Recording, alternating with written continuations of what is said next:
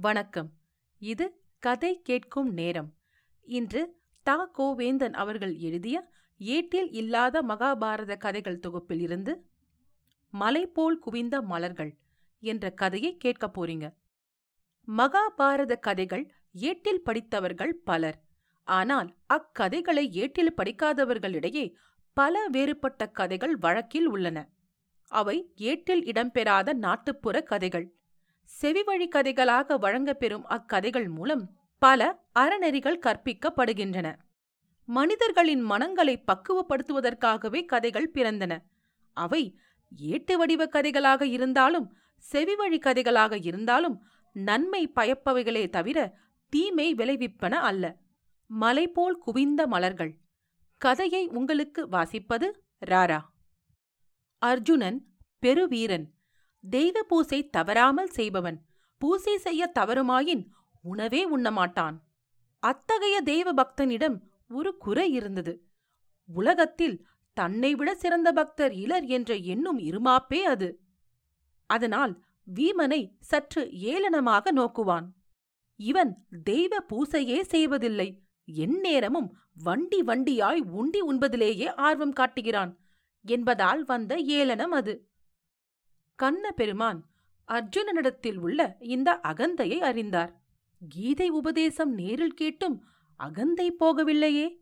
அகந்தை இருந்தால் பிற நல்ல குணங்களை எல்லாம் மழுங்க செய்துவிடுமே ஆதலால் இவன் அகந்தையை துடைக்க வேண்டும் என்று எண்ணி செயல்பட காலம் எதிர்நோக்கி இருந்தார்.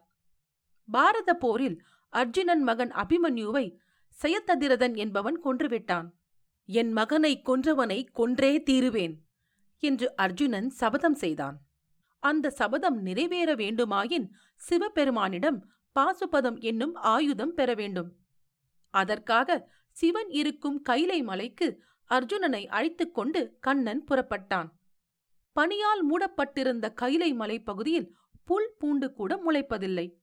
ஆனால் வழியெங்கும் மலர்கள் குவிந்த வண்ணமே இருந்தன. சிவகணங்கள் என்னும் சிவ தொண்டர்கள் குவியும் மலர்களை அப்புறப்படுத்திக் கொண்டே இருந்தனர். ஒருமுறை அப்புறப்படுத்தப்பட்ட இடத்தில் மறுகணமே மலர்கள் குவிந்துவிடும். மலர்களை அள்ளி அள்ளி அப்புறப்படுத்தி சிவகணங்கள் ஓய்ந்து சோர்ந்து போய்க் கொண்டிருந்தனர். இக்காட்சியைக் கண்ட அர்ஜுனன் கண்ணனிடம் எம்பெருமானே பனிமூடிய பகுதியில் மலர்கள் மலர இயலாது. ஆனால் மலர்கள் மலை போல் குவிந்து கொண்டே இருக்கின்றனவே. இக்காட்சி வியப்பாக இல்லையா? என்று கேட்டான். அர்ஜுனா இம்மலர்கள் இங்கு பூப்பவை அல்ல. நில உலகில் மலர்வன அவை அனைத்தும் இங்கே வந்து குவிகின்றன என்றான் கண்ணன்.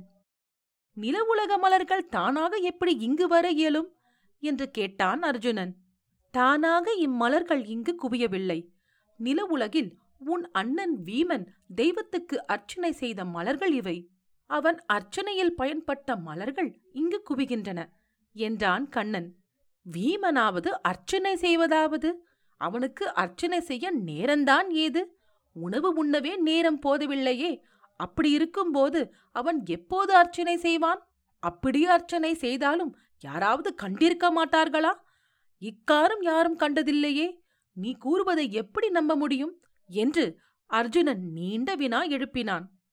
ஆம். அர்ஜுனா வீமன் அர்ச்சனை செய்வதை யாரும் பார்க்கவில்லை. பார்க்கவும் முடியாது. அவன் உன்னைப் போல் தெய்வ உருவம் நிறுவி மந்திரங்கள் ஓதி மலர்கள் தூவி அர்ச்சனை செய்வதில்லை. அவன் செய்யும் அர்ச்சனை மானசீகமானது மனதாலே செய்யப்படுவது. அவன் எங்கேயாவது சென்று கொண்டிருக்கும் போது கண்ணில் பட்ட மலர்களை பார்த்து இவை தெய்வ அர்ச்சனைக்கு உரியவையாகட்டும் என்று மனதால் நினைப்பான்.